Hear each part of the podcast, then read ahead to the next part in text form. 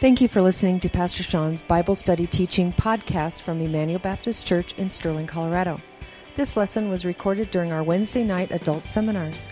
For more information on Emmanuel Baptist Church, please visit our website at www.ebc online.org.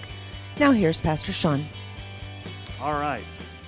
So, we finished last week, The Times They Are a Changin'. And so I thought it would be helpful maybe to do a one week standalone message teaching on the Old Testament prophetic book of Habakkuk.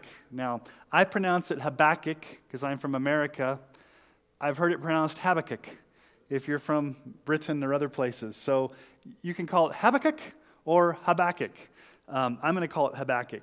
Um, or you can just call it H if you don't want to pronounce it. So, um, now, why did I choose Habakkuk? We've seen a lot of increase in violence in America over the past year. What, what, what happened this summer with all the Black Lives Matter riots and Antifa riots all across the country? We saw violence. Um, we haven't had a major school shooting in a long time. That's probably because most of the schools aren't in session across the country. But it was commonplace to have school shootings a lot. Um, we just see a lot of things happening in our culture. It's kind of a piggyback upon what we were talking about, just our culture spiraling downhill. And so you may have never heard of Habakkuk, but Habakkuk has a lot of issues to teach us in regards to how we understand chaos in our nation. Because there's chaos in the nation of Israel and Habakkuk the prophet is looking around and he's kind of shell shocked, like, what in the world is going on? So here's my question How many of you, you don't have to raise your hand, look around at America and are kind of shell shocked and say, what in the world's going on around here? Okay? We kind of have that shell shocked feeling. We're kind of just flabbergasted. We're kind of bewildered. That's the kind of attitude or the, the way that um, Habakkuk approached things in his time. So before we read it, I need to give you some historical background because we're diving into an Old Testament book. We're not as familiar with the Old Testament as we are with the New Testament, and we're definitely not as familiar with the Old Testament minor prophets the way that we probably should be. And so, if you remember your history of Israel, after King Solomon, his sons were wicked, and it split into two nations. Okay, so there was the northern kingdom, there was the southern kingdom. And so there was kind of political civil war in Israel. And so there was an enemy that was the leading power in the world at this time. It was the nation of Assyria. Um, its capital city was Nineveh. You remember Jonah went into Nineveh and said, you know, seven days and turn or burn, and then God chose not to destroy Nineveh because they repented. But they had just fallen. Nineveh, the powerhouse, had just fallen to this new nation that was coming in on the rise, and this new nation was Babylon, King Nebuchadnezzar. And so, this powerful nation of Babylon was gaining speed on the horizon. And here's the problem the Israelites were living as if they could care less about God's judgment. They're not seeing Babylon as a threat, they're going on with life as usual. And so Habakkuk is one of these interesting characters in the Bible because he's in a long stream of people who dared to get mad at God. Did David get mad at God? Did Jeremiah get mad at God? Did Job get mad at God? Did even Moses get mad at God? Okay, so we need to be careful when we say get mad at God, but Habakkuk is going to kind of express some, some anger at the Lord, okay? So one commentator said it this way God is the friend of the honest doubter who dares talk to God rather than about God. Okay? If you have a problem with God, go directly to God If you have a problem with somebody, go directly to that person. So Habakkuk goes directly to God and says, God, I have a problem with the things that I'm seeing here, okay? So let's begin. Habakkuk is after Nahum and before Zephaniah, so that helps you find it, right? So if you have not found Habakkuk yet, please use your table of contents or your however you use it, because it's not a book that we go to often. And I'm and, and actually we're probably I'm not going to do the whole book. There's only three chapters. I'm not going to do every single verse, but we're actually going to do a pretty pretty pretty good overview of the book of Habakkuk tonight. So, it's just before the fall of Assyria and right before the rise of Babylon, this, this transition of power between these two major nations that were Israel's um, nemesis. So let's look at verse 1. The oracle that Habakkuk the prophet saw. Okay. This is a very interesting statement. What's an oracle? The word oracle comes from our word oral or oratory. It means a message or a speech. So when you see the oracle of a, of a prophet, it means their speech, their message, their prophecy. But in this case, it's translated very interestingly. It's not the actual traditional Hebrew word for oracle or message, it's the word burden the burden that Habakkuk the prophet saw. The burden. In other words, this message that he receives from God is a burden, okay? It's a struggle. He did not want to hear what God had to say. So, from the very get go, we find out that what God's going to reveal to Habakkuk the prophet is probably not going to be something that's going to be comfortable. It's going to be a burden. Okay? So, let's read um, these complaints because Habakkuk starts with two complaints. Habakkuk's going to give two complaints against God. This is how he starts. He starts with complaining against God, okay? All right, here we go. Chapter 1, verses 2 through 4. O Lord, how long shall I cry for help and you'll not hear? Or cry to you violence and you will not save? Why do you make me see iniquity, and why do you idly look at wrong? Destruction and violence are before me, strife and contention arise. So the law is paralyzed, and justice never goes forth. For the wicked surround the righteous, so justice goes forth perverted.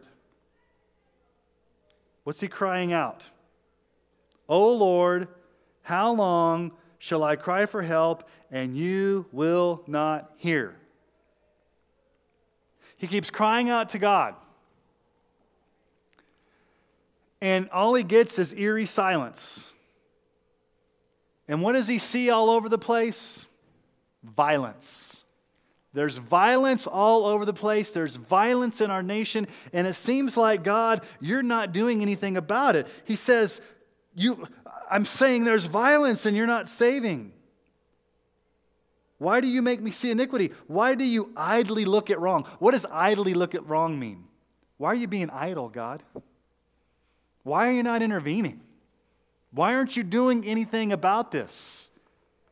In other words, what's he saying is things are chaotic and violent in our nation, God, and where are you?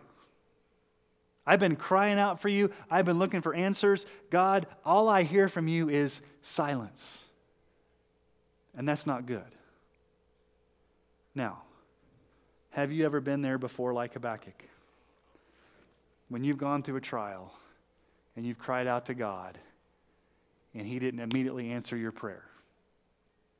Now, don't raise your hand, but I'm sure many of us could probably say at one time in our life, we probably felt like, is God really there when I cry out to Him? Because I'm going through a problem, I'm going through pain, I'm going through a trial. Is God really there? So it's interesting that the very first thing we see in the book of Habakkuk is Habakkuk's kind of getting in God's face, which, in a way, should give us a little bit of encouragement because we see a biblical example here that it's okay to go directly to God with our complaints, our hurts, our confusion. We see this all throughout the Psalms. Okay, so here's what I would say Remember A Few Good Men, that movie with Tom Cruise and Jack Nicholson? You can't handle the truth. Okay. God can handle the truth. Okay, God can handle your problems. If you go to Him with complaints, if you cry out to Him, God can handle it. As a matter of fact, Peter tells us to do that. What does 1 Peter 5, 6 through 7 say? Humble yourselves, therefore, under the mighty hand of God, so that at the proper time he may exalt you, casting all your anxieties on him because he cares for you.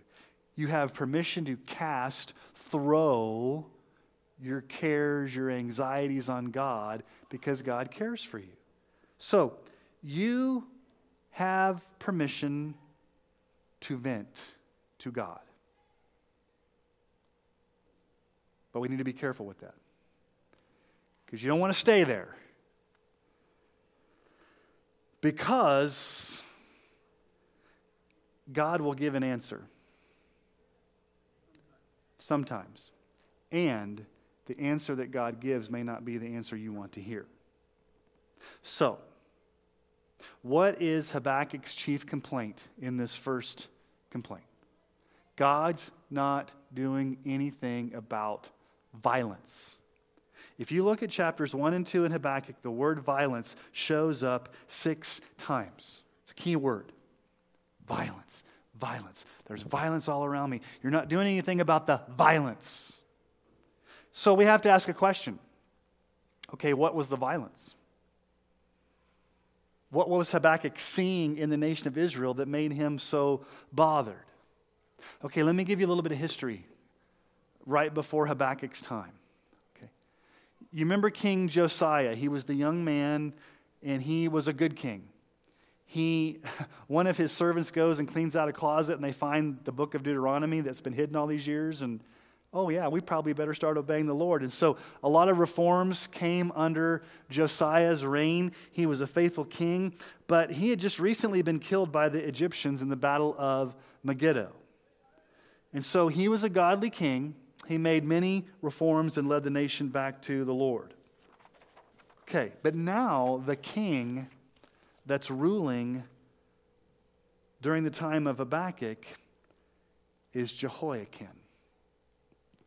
Jehoiakim is probably one of the worst kings in Israel. He did two things. If you go back to Jeremiah chapter 36, he actually cut up the scroll of the Lord and burned it in a fire. So, you want to know a king who burned his Bible? Jehoiakim cut up the scriptures, burned them in a fire, and told Jeremiah and his scribe Baruch, I don't want to hear any more of what you have to say. I'm, I'm cutting up the scriptures, I'm throwing it in the fire, and if you keep coming to me with God's word, I'm going to I'm going to kill you. So he's the king that has burned the scriptures, and he is only the only king of Israel who was said to have actually killed a prophet. In Jeremiah 26, verses 20 through 23. So the violence is coming from the king of Israel. Now, what is the king of Israel doing? He's cutting up the scriptures, he's burning the scriptures, and he's killing prophets. That's pretty violent. So the violence is not coming from an outside source. There's no nation that's invading them at this time. Where's the violence coming from? The violence is coming from within the nation, from the very top down, not from an outside source of opposition. So, what's happening here is from the very top to the very bottom, the king is violent, the people are violent. The nation is violent. Basically, there's chaos in Israel anarchy, violence, out of control, wackiness. Does this not sound somewhat similar to what's going on in our nation? Do we see violence? Do we see rebellion? Do we see chaos? And what's Habakkuk's response to this? Where are you, God? You're not here. I've been crying out to you. You're not doing anything about the violence. Now, if we continue reading, what we see is pretty shocking. So God gives an answer. Okay, Habakkuk, I'm going to give you an answer, but it's not the answer you want to hear. Okay, so are you ready for this? So let's read verses 5 through 11. And the ESV, if you have an ESV, does a pretty good job of giving you those uninspired headings there. So you got Habakkuk's complaint there in verses 2 through 4, then you got the Lord's answer in verses 5 through 11. It, that's the way the structure in the Hebrew is pretty, pretty good here. So, all right, so God's speaking now. He says to Habakkuk, Look among the nations and see, wonder and be astounded for I'm doing a work in your days that you would not believe if I told you. For behold, I'm raising up the Chaldeans, that bitter and hasty nation, who march through the breadth of the earth to seize dwellings not their own. They are dreaded and fearsome. Their justice and dignity go forth from themselves. Their horses are swifter than leopards, more fierce than evening wolves. Their horsemen press proudly on. Their horsemen come from afar. They fly like an eagle swift to devour. They all come for violence, all their faces forward. They gather captives like sand. At kings they scoff, and at rulers they laugh. They laugh at every fortress, for they pile up earth and take it. Then they sweep by like the wind and go on. Guilty men whose own might is their God. All right. Here's the answer, okay? God, in his absolute sovereignty, tells Habakkuk to be utterly amazed at what he's going to do. Look at the nations and, and be astounded. So I'm going to do something. And even, even if I told you this, you wouldn't believe it, Habakkuk. Okay, so what's Habakkuk thinking? If you're Habakkuk and you're praying to God to end violence, what do you think the answer would be? God's going to come in and end the violence. What does God say? I'm going to raise up a pagan nation, the Chaldeans, otherwise known as the Babylonians, and they're going to come in and they're going to wreak havoc on you, Israel, and carry you into 70 years of captivity. That's not the answer I wanted to hear. I thought you were supposed to get rid of the violence, God not let us be overtaken by a foreign power that's going to take us into Babylonian captivity. No wonder it's amazing. No wonder Habakkuk wouldn't believe it. God says in verse 5, I'm sorry, in verse 6, I'm raising up the Chaldeans. I am sovereignly going to bring the Babylonians into the nation. They're going to tear down your wall, they're going to burn your city, and they're going to carry you off into 70 years of captivity. That's the answer, Habakkuk, you've been waiting for. okay, so if you're Habakkuk, what are you thinking at this point? Sorry I asked, God, because that's not the answer I wanted. What? Yeah, just kidding. I, I, yeah, yeah. So, in Habakkuk's mind, uh, so think about this. If it wasn't bad enough that the violence is going on in their own nation, now God's going to bring a violent pagan king and his army to come in and invade. And notice the description there. We don't need to, we don't need to go into a lot of detail, but he describes the army of Babylon. Almost like, you know, there's this massive army that just comes in and pillages and does whatever they want. And look at that very last thing in verse 11. They sweep by like the wind and go on, guilty men whose own might is their God. Their own might is their God. They trust in themselves. They're a powerful nation that's coming. So, here's the confusing thing about this answer. Why would God raise up or ordain a pagan tyrannical nation to come in and overthrow Israel? Why would God end the violence with more violence? Okay, now, when I took, when I was in getting my doctoral at Southern Seminary, I took a class in Old Testament, and we had to read a book on um, interpreting Old Testament passages. And Dale Ralph Davis, the, the guy that wrote the book, he said, Beware of the nasties. And I'm like, What are you talking about? The nasties he writes that in the Old Testament, there are some passages that are just nasty. They don't make sense, they're ugly, they're confusing. You can't put God in a box. He's like, a lot of pastors want to avoid the nasties because they don't know what to do with them.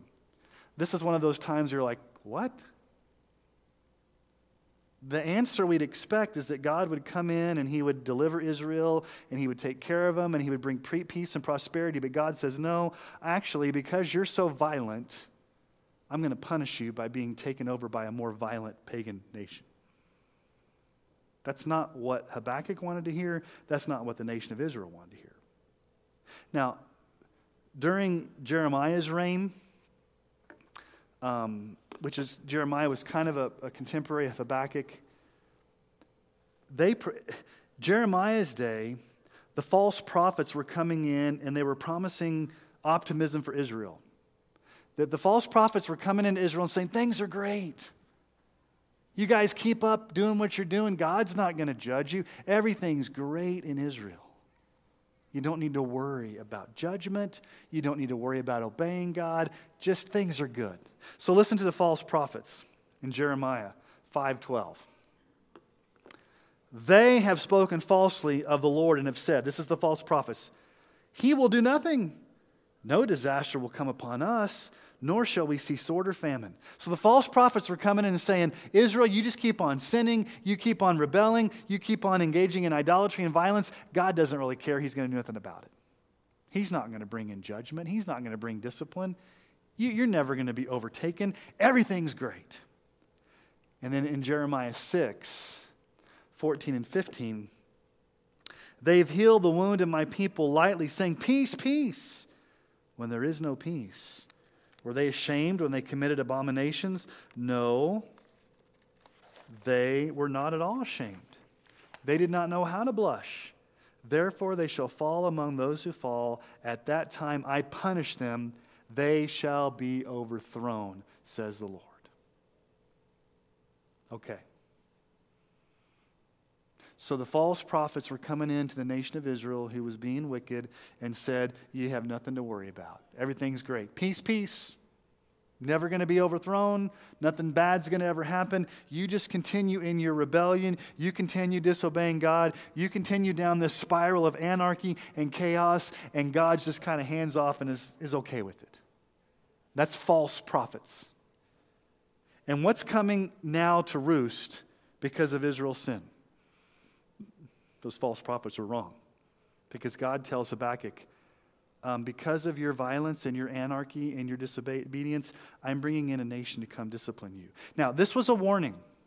This should not have taken Israel by surprise because if you go back to Deuteronomy, especially, everything that happens in Israel's history, God warns them in Deuteronomy. There's a whole section on blessing and curses, and God says, when you get into the promised land, if you do these things right, You'll be blessed. If you do these things wrong, you'll be cursed. God gives them fair warning through Moses. And then we find out when they get into the land what happens. So, way back in Deuteronomy, Way back when Moses has the children of Israel there on the plains of Moab, getting ready to cross the Jordan River into the promised land, Moses delivers this message and tells that generation hundreds of years earlier what would happen. So in Deuteronomy 28 47 through 49, uh, Moses tells them this Because you did not serve the Lord your God with joyfulness and gladness of heart, because of the abundance of all things, therefore you shall serve your enemies, whom the Lord will send against you in hunger and thirst and nakedness and lacking everything. He will put a yoke of iron on your neck until he has destroyed you. The Lord will bring a nation against you from far away, from the end of the earth, swooping down like the eagle, a nation whose language you do not understand. Israel, if you get into the promised land and you live disobediently and you live in idolatry and things go haywire because of your disobedience, I'm going to send in a nation, a foreign nation from afar that's going to swoop in like an eagle and they're going to take you. Now, how is Babylon described here in verse 8? Their horsemen come from afar. What did, what did God say? They're going to come from a far country. They will fly like an eagle, swift to, to devour. So, here's a hard thing to think about. Here's a nasty, okay? think about. Could God allow or ordain something to happen in our nation where he disciplines Christians in a way that we would think unthinkable? What if more laws are passed that prohibit our expression of faith? What if God allows our nation to sink deeper and deeper into depravity? Here's the point Has God done this before? With his own people. I'm not saying America is God's people, but if God did it with his people, I'm not saying he's bound to do it again, but at least we have an example and a warning. So I just posed the question if a nation descends in so much depravity, so much chaos, so much rebellion, could God say, okay, if that's the way you want to play the game, I could ordain an outside country to come in and just take you over? Say China, I'm not saying that this could, I'm not, I'm not being a prophet here. I'm just saying that if it happened to Israel, it could possibly happen here. We do know one thing, though. Does God discipline his people? Yes. Hebrews 12, 6 through 7. For the Lord disciplines the ones he loves and chastises every son whom he receives. It is for discipline that you have to endure. God is treating you as sons. For what son is there who has a father that does not discipline? Okay, at this point, Habakkuk is probably reeling in, in confusion. God, you've been silent. I've cried out to you. You haven't answered. You haven't answered. Where are you, God? There's violence. There's violence. There's violence all of a sudden, God, you come out of nowhere and say, Here's my answer. I'm sending in the Babylonians to take you over.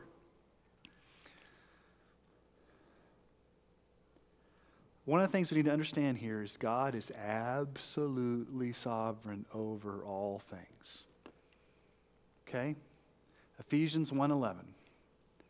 In him we've obtained an inheritance, having been predestined according to the purpose of him, and this is key, God works all things according to the counsel of his will. Now, look at that sentence. You've got three words there that all pretty much mean the same thing. Why does Paul use three instead of just one? The purpose, the counsel, his will. Why does Paul use three words there? The purpose, the counsel, his will. Paul is working overtime to show us that God has a sovereign plan. God does not respond to events or people in time and adjust on the fly. Who is raising up the Babylonians to come attack? God is. Now, this is a whole other conversation, and I don't want to go down this path, but here's the conversation God ordains the Babylonians to come do what they did. Did the Babylonians know that God was doing that? No. They were acting wickedly, doing what they wanted to do. The Babylonians acted wickedly, but they were doing exactly what God wanted them to do because God raised them up, and God will hold them accountable for doing what God made them do. I'm Just leaving it at that. Okay? That's a nasty you're going to have to deal with. And I know it's a hard one. Now, let's hear Habakkuk's second complaint in verses 12 through 17. Second complaint. What was his first complaint? God, you are silent. Where are you? There's violence. Now let's look at his second complaint. So here's, and, and the ESV does a good job here, Habakkuk's second complaint. Verse 12 Are you not from everlasting, O Lord my God, my Holy One? We shall not die. O Lord, you've ordained them as a judgment, and you, O rock, have established them for reproof. You who are of pure eyes and to see evil and cannot look at wrong, why do you idly look at traitors and remain silent when the wicked swallows up the man more righteous than he? You make mankind like the fish of the sea, like crawling things that have no ruler. He brings all of them up with a hook. He drags them out with his net. He gathers them in his dragnet, so he rejoices and is glad. Therefore, he sacrifices to his net and makes offerings to his dragnet, for by them he lives in luxury, and his food is rich. Is he then to keep on emptying his net and mercilessly killing nations forever? Okay, what's going on here? Without going into a lot of detail, because remember, we're doing an overview here tonight, I can't get into every detail. In essence, this second complaint basically is God, the first one was, God, where are you? The second one is, God, you're tolerating this evil and you're not punishing it quickly. Why is it happening?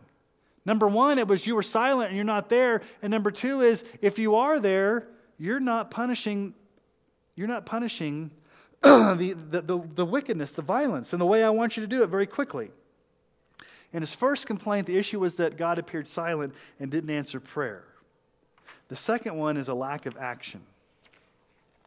But, but Habakkuk does something that a lot of times you'll see in the Psalms, a lot of times you'll see when somebody launches a complaint against God, what they often do is they, they tell God about who He is. They try to, rem- like, God, I need to be reminded of who you are because I need the assurance that you're a sovereign, holy God. So look at what he does in verses 12 and 13. He gives some great theology about God's character. Notice what he says there. Are you not from everlasting, O Lord my God, my Holy One? Are you not from everlasting?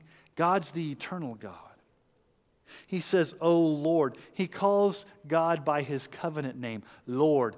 In your Bible, it should be in all caps, L O R D. Is it in all caps there? When you see L O R D in all caps in your Old Testament, that's the Hebrew word Yahweh, the covenant name of God. But notice what else he says He's the Holy One, He's my covenant God, He's everlasting. Look at verse, the end of verse 12. Oh, oh, rock, you're my rock. God is a, a rock. Genesis 18, 25. Far be it from you to do such a thing, to put the righteous to death with the wicked so that the righteous fares the wicked. Far be that from you. Shall not the judge of all the earth do what is just? Yes. Mm-hmm. Yep.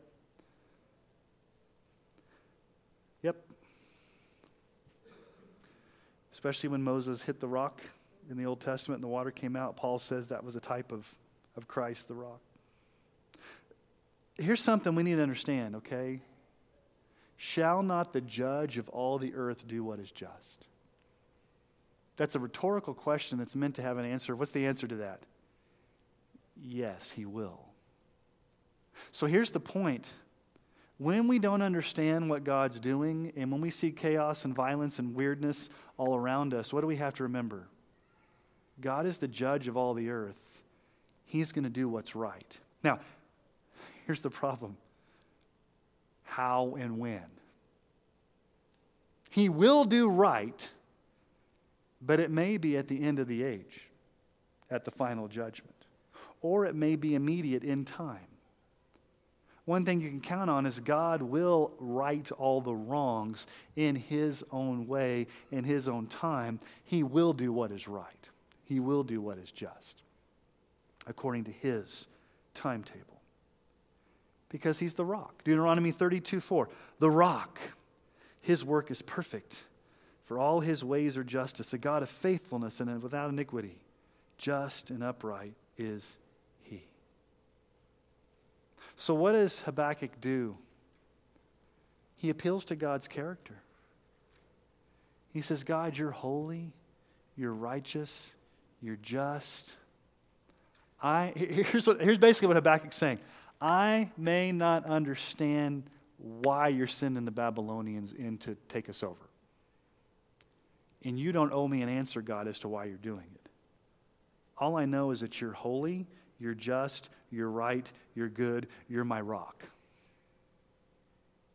Does God owe us an answer for what he does? No. But in the same breath, can we trust him? That's where it gets difficult. We can trust God even though He doesn't always give us the answers because the judge of all the earth will do what is right. Okay? Now, let's go into Habakkuk's, um, I'm sorry, the answer. Well, look at, look at chapter 2, verse 1.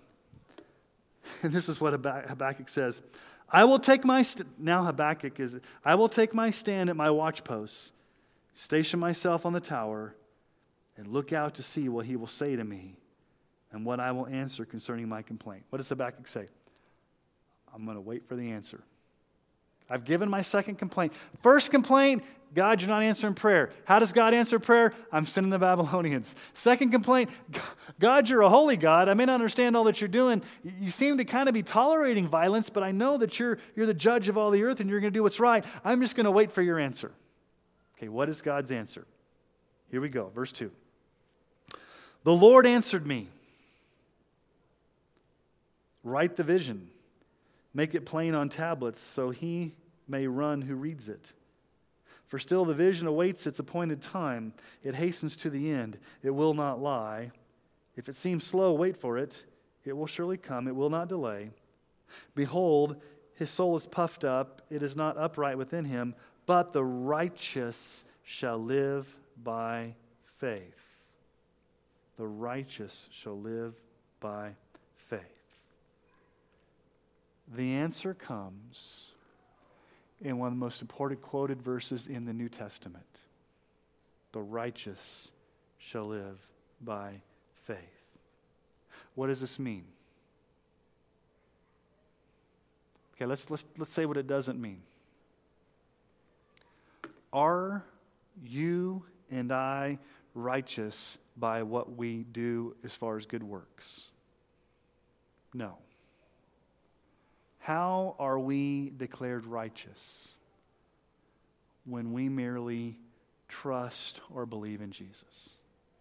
When we believe in Jesus, God credits or counts or imputes or reckons, whatever banking term you want to use, the righteousness of Christ to our account. And because we had faith in Jesus, we are counted as righteous. So this is talking about faith. So, in, in the immediate context here,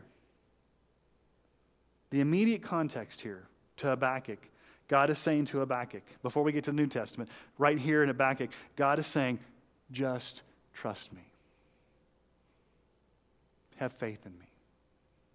The righteous will live by faith.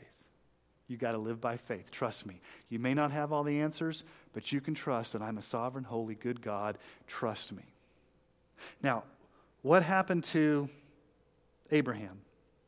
What did God promise Abraham? You're going to have many descendants. They're going to be as numerous as the stars in the sky, as numerous as the sands on the seashore. Abraham was about 100 years old and he didn't have any kids yet. And he's like, wait a minute, what's happening here? God takes him out in Genesis 15, verses 5 through 6.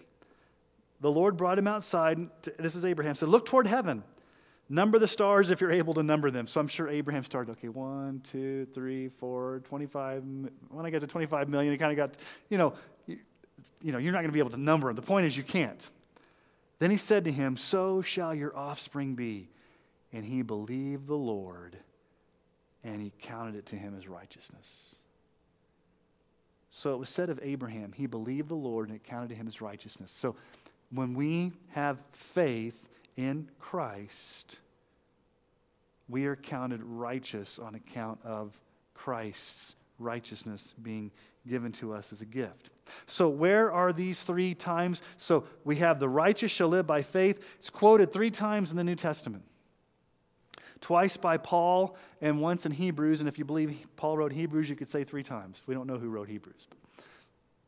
But at least we know Paul wrote Romans and Galatians. So, Romans 1 16 and 17 the thesis of the book of Romans. For I'm not ashamed of the gospel, for it, the gospel, is the power of God for salvation to everyone who believes, to the Jew first and also to the Greek. For in it, the gospel, the righteousness of God is revealed from faith for faith. As it is written, the righteous shall live by faith. Okay, Paul, where was it written? As it is written, the righteous shall live by faith. Paul, where'd you get that? Habakkuk 2 4. Paul quotes it here in saying that when you believe in the gospel, when you believe in Jesus, when you trust in Christ, you are counted righteous. Okay? I've already said this, but it's on your screen there, it's on your, it's on your page. By faith, when we trust in Jesus alone as Savior and Lord, our sins are transferred to Him and His righteousness is transferred to us so that we're no longer under condemnation, but free. Okay, Galatians 3 10 through 11. This is important teaching here. For all who rely on works of the law are under a curse. For it is written, Cursed be everyone who does not abide by all things written in the book of the law and do them. Now let's just stop right there. What does it mean to rely on the works of the law? And you're under a curse.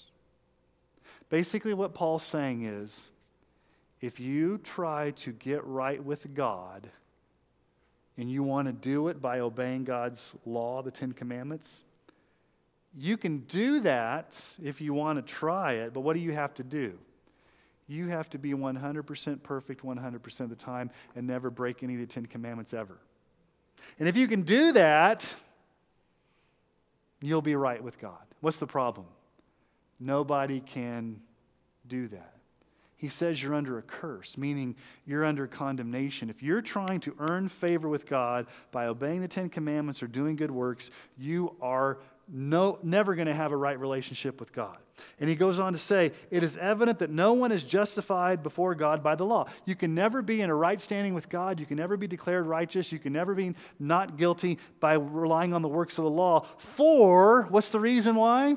What does he quote there? The righteous shall live by faith. There's Habakkuk again. Again, what's Paul saying here?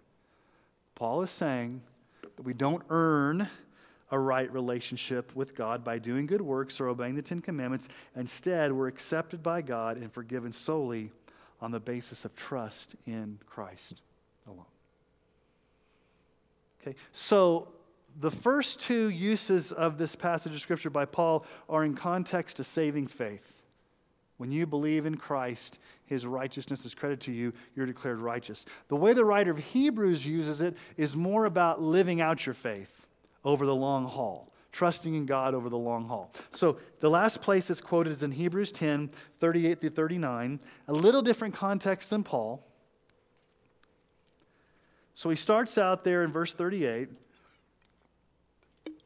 But my righteous one shall live by faith. And if he shrinks back, my soul has no pleasure in him. But we are those who shrink, we are not those who shrink back and are destroyed, but of those who have faith and preserve their souls. What the writer of Hebrews is basically saying there is we're the people who trust in God and his promises. We don't shrink back in fear, but endure to the end through his grace alone. Now, obviously, when God gave this message to Habakkuk, Habakkuk had no concept of who Jesus, the Messiah of Nazareth, was going to be. So, was Habakkuk's faith in Christ knowingly who it was? Not necessarily. He was saved by faith alone in the coming promise of the Messiah. So, Habakkuk was trusting in the word of the Lord. But the, the same thing is true for both us and Habakkuk just a little bit different time period. For us and for Habakkuk, it's always the same trust in Christ alone. It's not in good works or obeying the law, but eternal life comes through believing or placing our trust in Christ. And when we do that, our sins are credited to Him, and His righteousness is credited to us.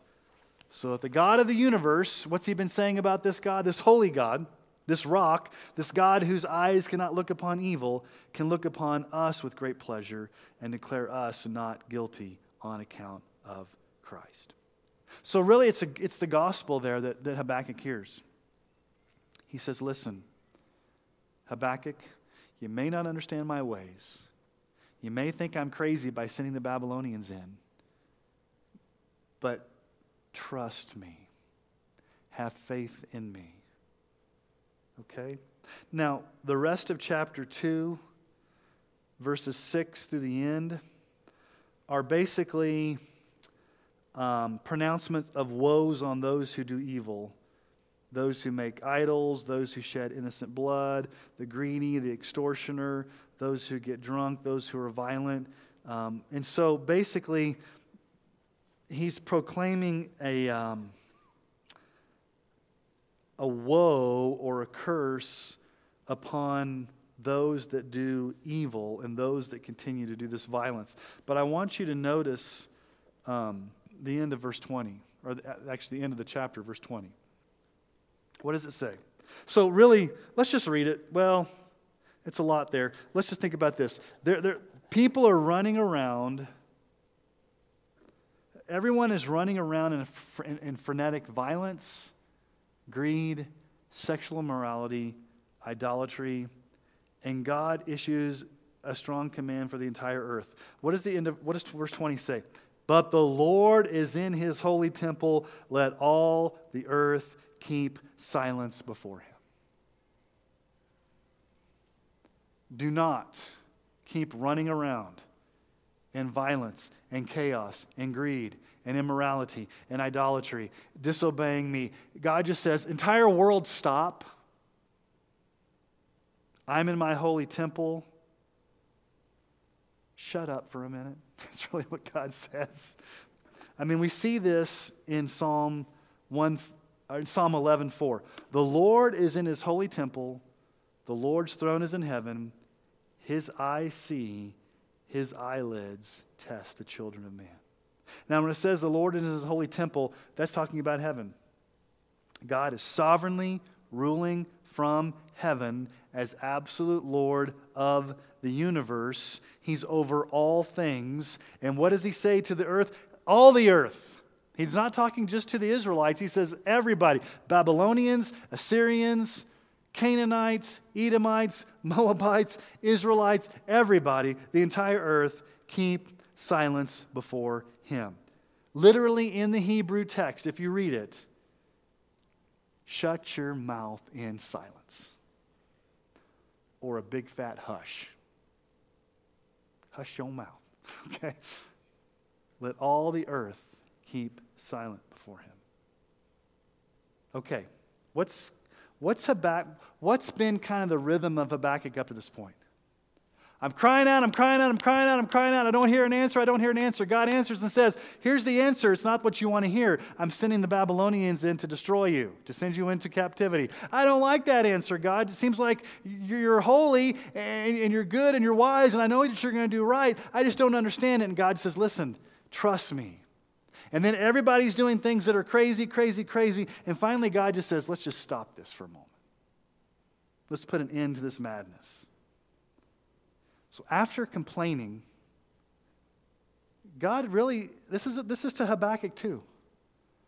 Habakkuk, it's time for you to wait, to be quiet, and to wait in silence upon the Lord. We know Psalm 46:10. Be still and know that I am God. I will be exalted among the nations, I will be exalted in all the earth. It's okay to vent, it's okay to complain. But at some point, you have to just wait upon the Lord and say, I'm going to trust in your sovereignty, God. I'm going to be quiet. You wait in silence. You no longer do the talking. you basically say, you know what? I'm going to. I'm going to submit myself to God's sovereignty and understand I'm not in control. And I'm going to realize that He has every right to do things in His way and as His timetable and with His agenda. I may not understand it. I may think it's not fair. But at the end of the day, who's God? God is God, and we are not. And sometimes the best act of worship is just to be quiet and wait on Him. You, you trust that God will do what He says He's going to do. Psalm 76 8. From the heavens you uttered judgment, the earth feared and was still. The earth was still.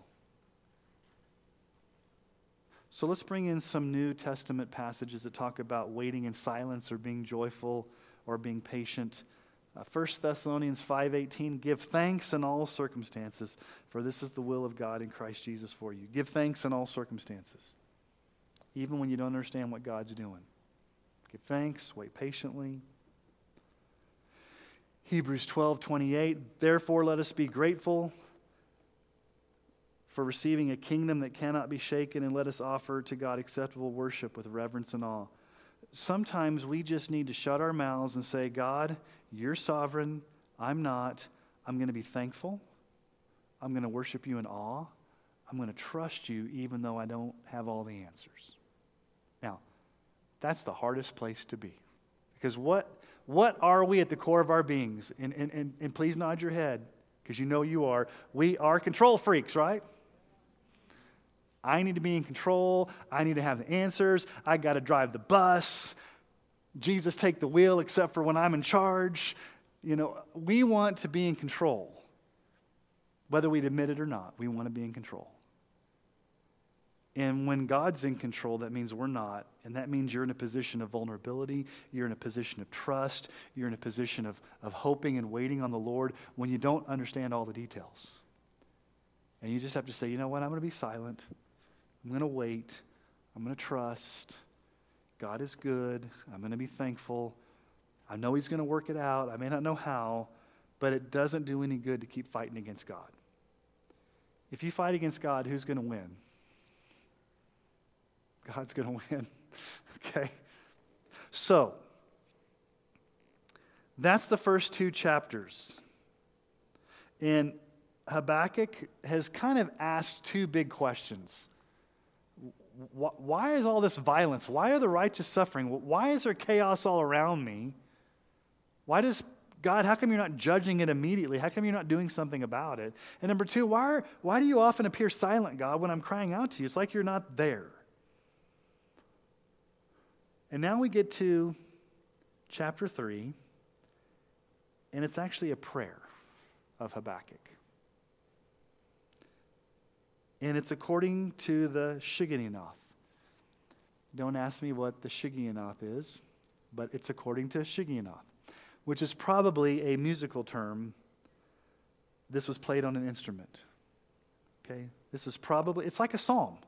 Okay, so he go, it goes, Habakkuk goes from prophecy to a psalm. Because this is a prayer, and it's almost like a, a psalm because it was played on an instrument, whatever the Shigionoth was. Okay? So let's read Habakkuk's prayer request. O Lord, I've heard the report of you in your work. O Lord, do I fear? In the midst of the years, revive it. In the, in the midst of the years, make it known. In wrath, remember mercy. what is Habakkuk saying? God, I've heard about you, what you've done in the past. You're telling me to wait. You're telling me to be patient. What have you done in the past? I, I, I know that you let the children of Israel go through the Red Sea. I know that you worked to help David kill Goliath. I know that you've done all these amazing things. I've heard the report of you. Lord, I, I stand in fear. But notice his request. What's his request? In the midst of the years, revive it. In the midst of the years, make it known. What's he saying? God, you did great things in the past. Do them now. Okay? For Habakkuk, this meant that he wanted God to deliver the people from Babylon just like he delivered the people from Egyptian bondage. What's he saying? I'm going to wait for you, God, but I'm going to ask a bold request. Those big things you did in the past, would you do it now? Okay, have you ever prayed that prayer? God, those big things you did in the past, can you do it in my life? Can you do it in my church? So I'm just going to ask you a question. You don't have to answer this. This is something for you to think about for your individually, for your family, for our church. What are we asking God to do that is amazing in our midst? Do we want to see God's power in our life now? Would God bring revival and do an amazing thing that can only be explained by His power alone?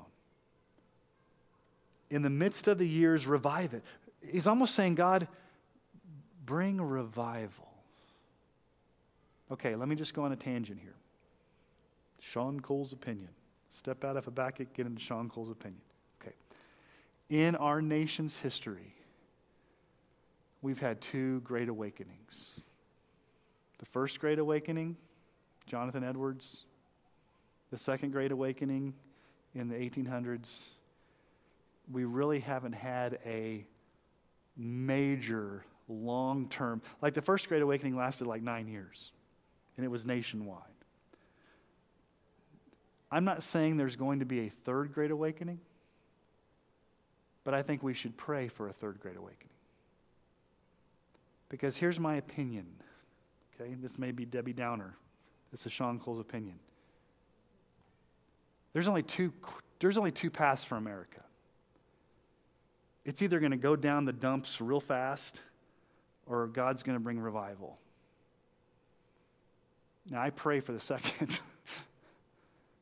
Is God obligated to bring revival? No.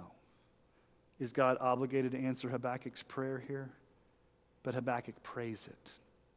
He says, God, you've done amazing things in the past. I know you can do them now. Would you please do that in our day? So, my question is Are you praying for God to do a work in a nation that's gone out of control the way He did in the past?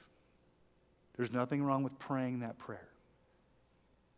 But here's the important thing that Habakkuk says there at the end of verse 2 In wrath, remember mercy. What do we deserve? What did Israel deserve? What's wrath? God's judgment. And God says you're getting judgment. Babylon's coming in and taking you over. So Habakkuk does not sugarcoat what's happening. He basically says, God, I know that we deserve wrath, but will you please remember mercy? So, what do we deserve as sinners? What is God's wrath ultimately? Hell, condemnation, eternal separation from God. That's what we deserve. So, what's Habakkuk praying here? He's basically saying, God, please, please, please don't give us what we deserve. We deserve to be wiped off the map. Please show mercy. Please show me mercy. And that's the prayer that you want to know what the people talk about the sinner's prayer? Like praying the sinner's prayer when you have a person that you're witnessing to. It's kind of a formulaic thing. Repeat after me, repeat. Okay, do you want to know what the sinner's prayer is in the Bible? It's right here. In wrath, remember mercy. I deserve wrath. Please show me mercy. Have mercy on me, O God. So, what's the opposite of wrath? Mercy. What is wrath? Getting what you deserve. What is mercy? God giving you what you don't deserve or withholding what you do deserve. And so Habakkuk understands this, and he understands the character of God. And so do other passages of Scripture. So, um, what does David pray after he commits adultery with Bathsheba and has her husband Uriah killed? And Nathan the prophet comes to him in Psalm 51, verse 1 Have mercy on me, O God, according to your steadfast love, according to your abundant mercy, blot out my transgression. Now, let me just stop right there. What did King David deserve for adultery and murder? The death penalty. Death, the death penalty, just be stoned. So, what's David praying when he says, God, have mercy on me? What's he saying? God, please don't let them take me out and stone me in front of my nation that I'm the king of. Isaiah 54 uh, 7. For a brief moment, I deserted you. This is God speaking. For a brief moment, I deserted you, but with great compassion, I will gather you. For a brief moment, I deserted you. And then Micah 7 19. He will again have compassion on us. He will tread our iniquities underfoot. You will cast all of our sins into the depths of the sea. Now, in verses 3 through 15, in this song, in this prayer, he goes on to confess some great attributes of God, basically about, really about Him being the creator, being there when the creation happened, and just His power. Um, and then in verse 16, we find the response of Habakkuk to the reality of God's answer with using the Babylonians to punish the Israelites. How does he, how does he respond? When he, what's the ultimate answer here? So here's the point. When, I, when Habakkuk prays for God to answer, what is the answer? I'm going to send the Babylonians to take you over. That's the answer. and Habakkuk struggles with it, comes to grip with it. But then in verse 16, I hear you, God, and my body trembles. My lips quiver at the sound. Rottenness enters into my bones. My legs tremble beneath me. Yet I will quietly wait for the day of trouble to come upon the people who invade us. What's he saying? I don't like the answer, God. It's scary. I'm trembling. My lip is quivering. I got this rotten feeling in my heart. I don't know when it's going to happen, but you've said it's going to happen. So I'm just going to wait patiently for this nation to come in and invade. okay? Can you feel Habakkuk's pain? He's trembling. And that's a good thing because Isaiah 66 2 says, All these things my hand has made, so all these things came to be, declares the Lord. But this is the one to whom I will look, he who is humble and contrite in spirit and trembles at my word. Okay, this is not the answer, again, that Habakkuk expected from the Lord. He didn't expect God to send the Babylonians to punish his own people. And this brought him fear, but yet at the same time, he was a man who lived by faith. The righteous will live by faith. So, as a man of faith, what does Habakkuk do? There, I will wait quietly for the day of trouble to come upon us. I don't know when, but I know the Babylonians are coming. So, in a way, here, it's kind of scary for Habakkuk because he's in a position of uncertainty. God's answered him saying, Babylonians are coming in to destroy you. Did God tell Habakkuk when it was going to happen? Just that it was going to happen. So he's just kind of waiting for this foreign power to come in. But he also knows that God's going to do it, and God's plan can't be stopped. God is in control. So we get to the end of Habakkuk. And then Lamentations 3:26 says this, it is good that one should wait quietly for the salvation of the Lord. I wait quietly, Habakkuk says. Now, this is probably the most famous part of Habakkuk. You've probably heard the end of the Habakkuk. So here's, here's, the, here's the ending of it. Verse 17 through 19. Though the fig tree should not blossom, nor the fruit be on the vines, the produce of the olive fail, and the fields yield no food, the flock be cut off from the fold, and there be no herd in the stalls, yet I will rejoice in the Lord. I will take joy in the God of my salvation. God, the Lord, is my strength. He makes my feet like the deer's. He makes me tread on my high places to the choir master with stringed instruments. Now, we don't quite understand all that Habakkuk says here, but we, we are an agricultural society out here in rural northeastern Colorado where a lot of people depend on ranching and farming to make a living. So Habakkuk goes in ascending order of least devastating to most devastating things. Um, so he starts with the fig tree. Okay, well, if the fig tree didn't blossom, they could probably still survive without figs.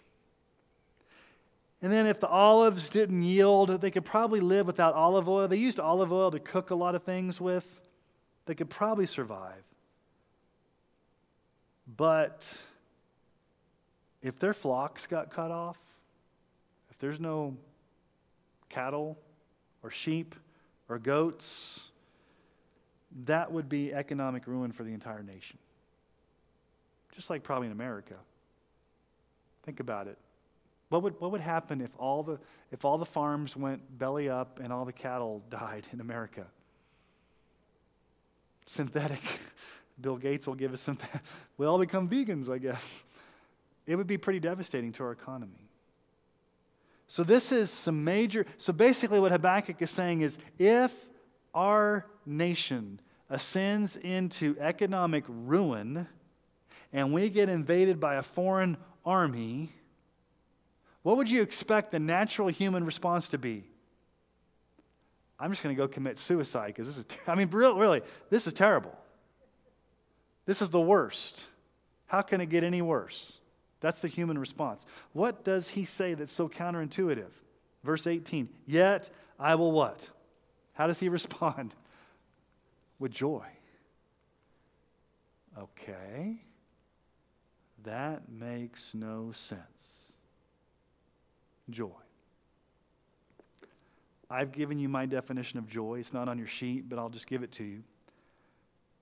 Joy is a deep seated, not surface level, deep seated sense of contentment and peace, regardless of the circumstances, where you trust in the absolute sovereignty of God to do what He says He's going to do. It's not happiness. It doesn't the circumstances can be bad, but it's something that God puts deep in your heart. That's a hard thing to say. Think about that.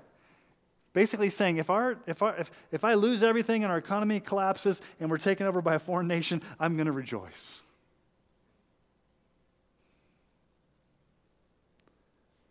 Ecclesiastes 7:14 says this. In the day of prosperity be joyful. That's easy, right? In the day of prosperity to be joyful.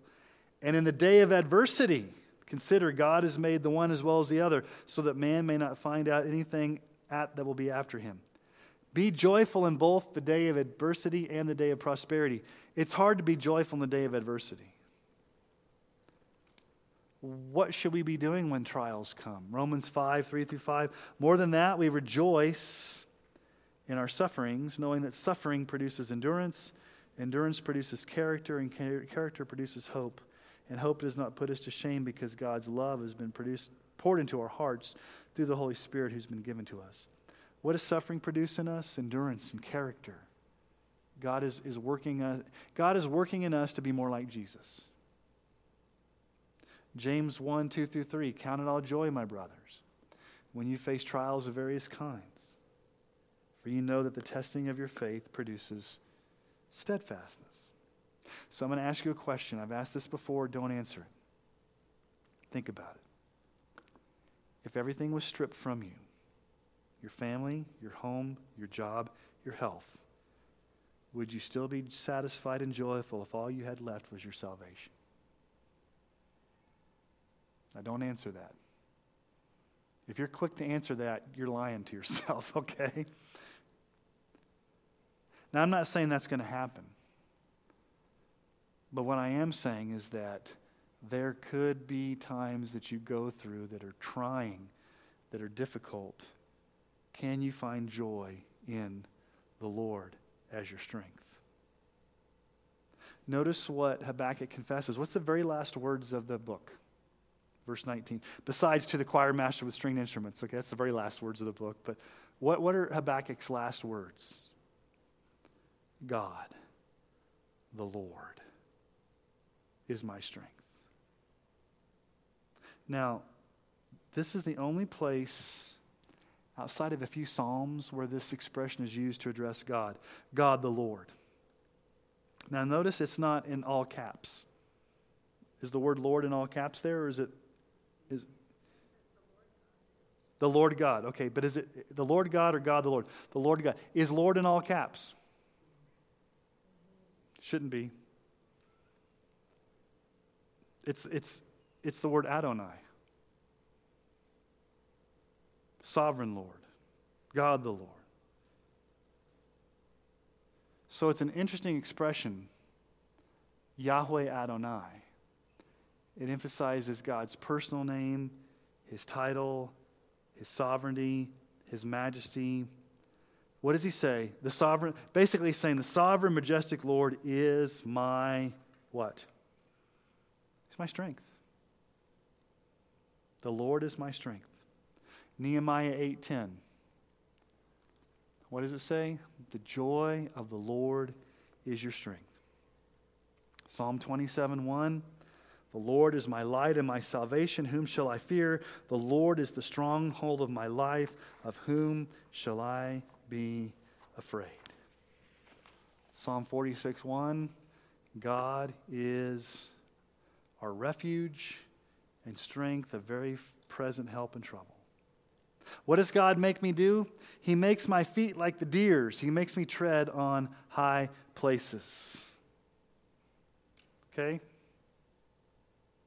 It's a female deer that can go jumping around in the high rocks and not fall, be safe, be secure, the high places. Psalm 18:33 He made my feet like the feet of a deer and set me secure on the heights. What does this mean? What it means is no matter what types of trials you go through, God will always be your solid rock that will protect you. And what, ha- what happens if a deer stumbles on a high place? It falls, right? Basically, what Habakkuk is using with this analogy is God's going to never let you fall or falter. He's always going to be there for you. He's not going to let you stumble. You're going to have setbacks. You're going to have adversity. Things may not go the way you want to, but ultimately, through it all, God will be your rock and he will keep you secure. In other words, God promises to keep us from stumbling and make sure that we get to the finish line. We get to heaven. Jude 1 24 and 25. Now to him who's able to keep you from stumbling and to present you blameless before the presence of his glory with great joy. So we live in a world that's very similar to Habakkuk's chaotic, violent. We often question God, where are you in our nation? Sometimes we don't get the answer. I'm not saying that God's going to bring in a foreign nation to overtake us, but the whole point is, is that Habakkuk says, listen, we deserve wrath, give us mercy. We're going to live by faith. If everything's stripped away from us, we're still going to trust in the Lord. He's our rock, He's our salvation. He's going to put our feet on the high places. So, the question is will the year 2021 be a year where the sovereign Lord is your strength? Will you find ultimate joy in Christ alone as your treasure. And I want to end with Paul's words from Romans 8 28 through 39. This is the greatest promise we can hear, and I think it's a parallel to how Habakkuk ends. We know that for those who love God, all things work together for good, for those who are called according to his purpose. For those whom he foreknew, he also predestined to be conformed to the image of his Son, in order that he might be the firstborn among many brothers. And those whom he predestined, he also called, and those whom he called, he also justified, and those whom he justified, he also glorified. What then shall we say to these things? If God is for us, who can be against us? He who did not spare his own son, but gave him up for us all, how will he not also with him graciously give us all things?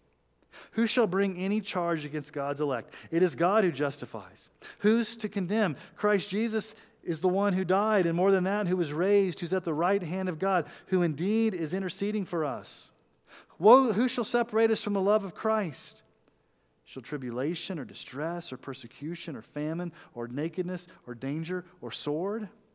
As it is written, For your sake we're being killed all the day long. We're regarded as sheep to be slaughtered. No, in all these things, we are more than conquerors through him who loved us.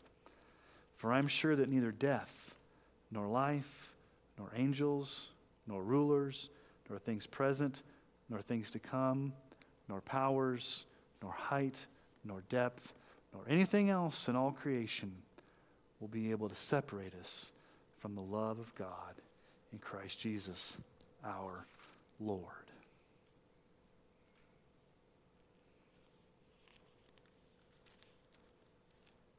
I want to read verse 14 of chapter 2. For the earth will be filled with the knowledge of the glory of the Lord as the waters cover the sea.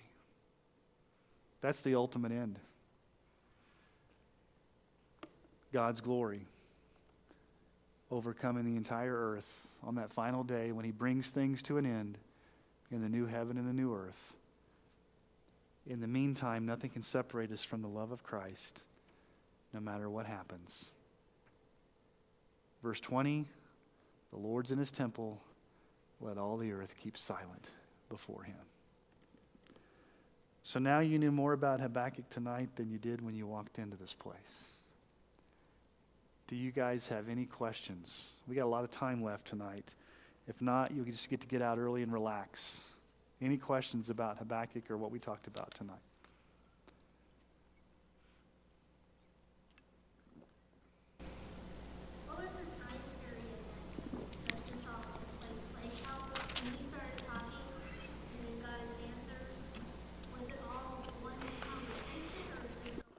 Um, we don't know the time period. We do know that um, the, the prophecy, like at, at, the introduction of my Bible here, it says Habakkuk was probably written about 640 to 615 BC, just before the fall of Assyria and the rise of Babylon. The prophecy would be fulfilled several decades after Habakkuk in 586. So 586 is when, that's the key, 586 is the key year that Babylon came in and ransacked Jerusalem. So we're talking a couple of decades. Now, the text doesn't tell us the time frame between when, he, when God answered and not. And so we know from history that he had to wait at least 20, 20 years, probably. 20, 30,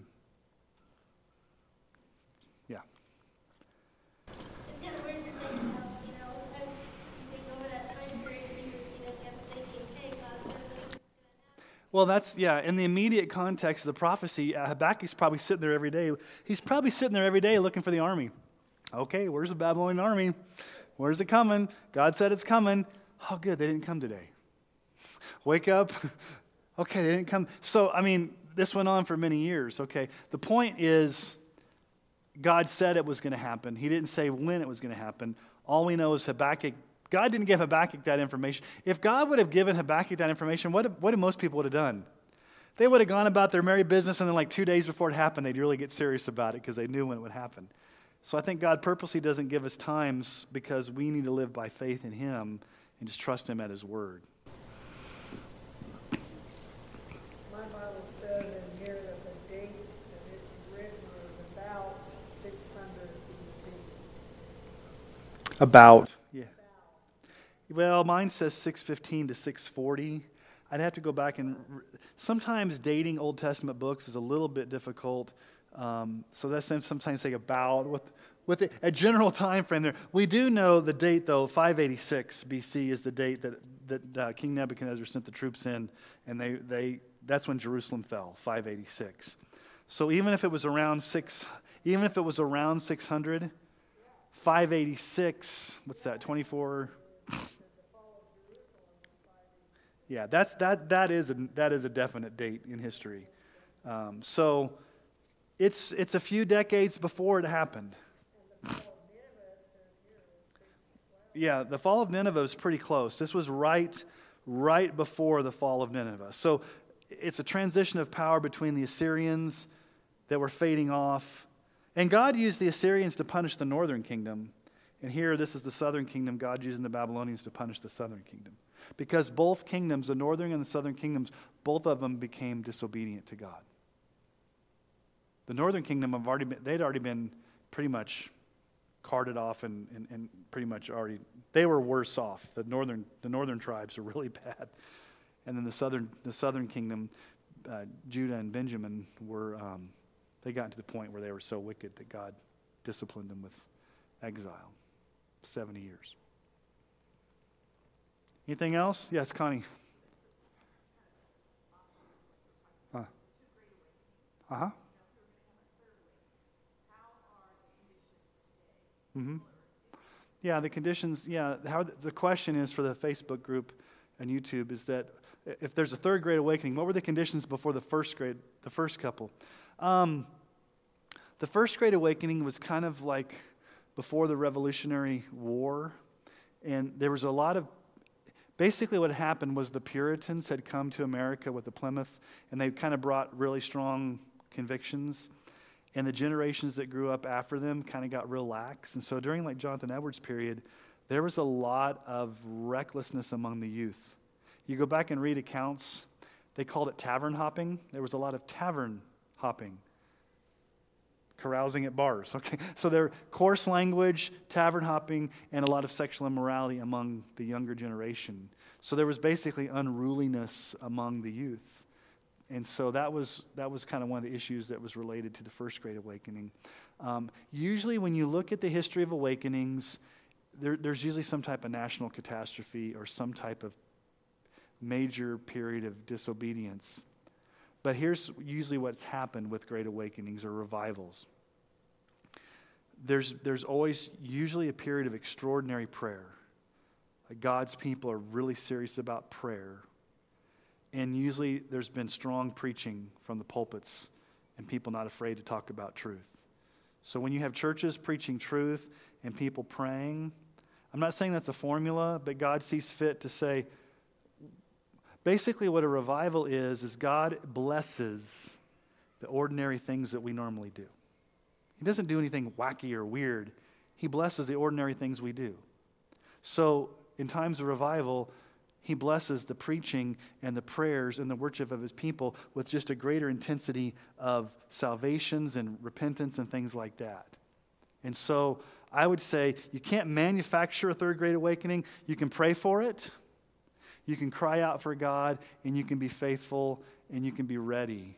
But you can't, you can't move God's hand by, by obligating Him to do it. Um, some people feel like you can, like if you do these techniques and steps, God will bring revival if you just do, do, do, do, do. Well, you may do those things and God may not. Or God may surprise you and just bring it. He's sovereign over it. I think normally, though, the normal way of looking at it over the history of the world in different places has been extraordinary prayer. The church was called to brokenness and repentance and holiness. There was true gospel preaching. It, it wasn't a complacent, worldly church. The culture might have been that way, but the church was very aware of its own sin and the need for God to do a work.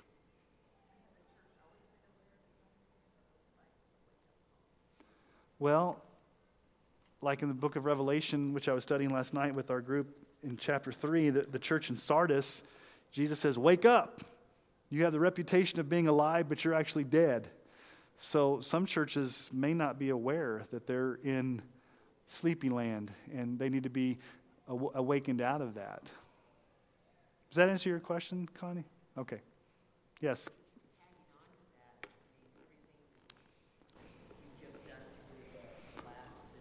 But our churches are also being very well, Mm-hmm. accepting the progressive church. We're Mhm. accepting prosperity gospel.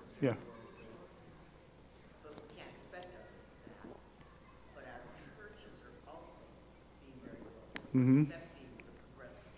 Mm-hmm. We're expecting, we're, Yes. we're accepting heresy. Yep. And really, um, you have chapter two where it says, "The Lord is in his holy temple, let all the earth keep silent before him. COVID nineteen. Everybody, you're in a timeout. Everybody, you're in your homes. And, Yeah. and now what is going to happen? Well, sin gets darker, gospel shines bright. Yeah. So either we're going to have a core group where God cleanses his church. Yeah.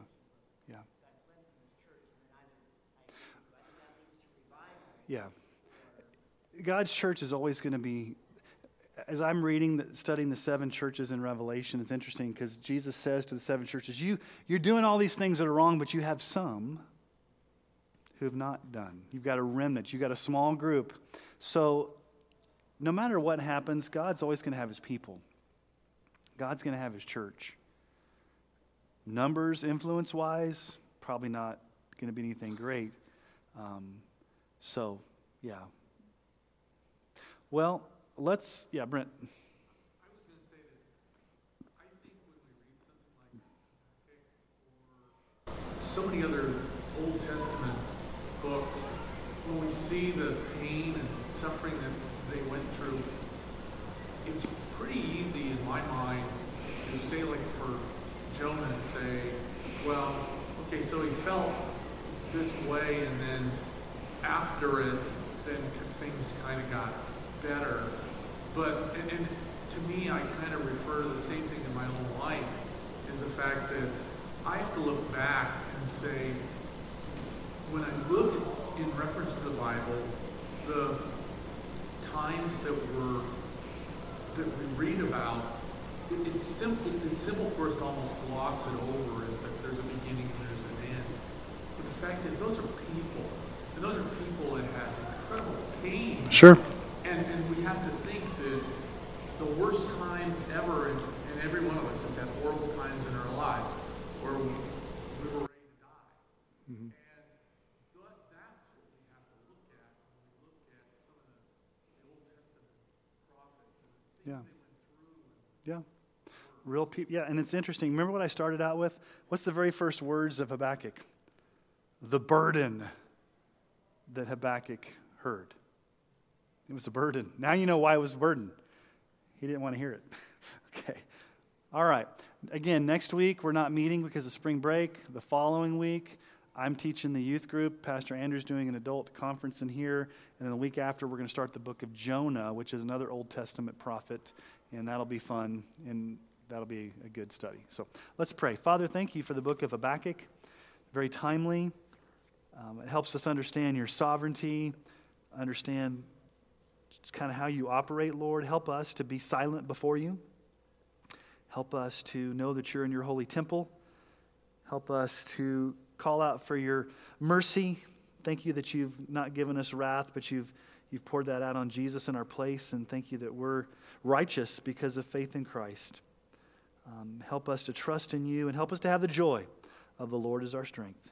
Uh, burn these truths of Habakkuk into our hearts this week as we glorify you. And we ask this in Jesus' name. Amen.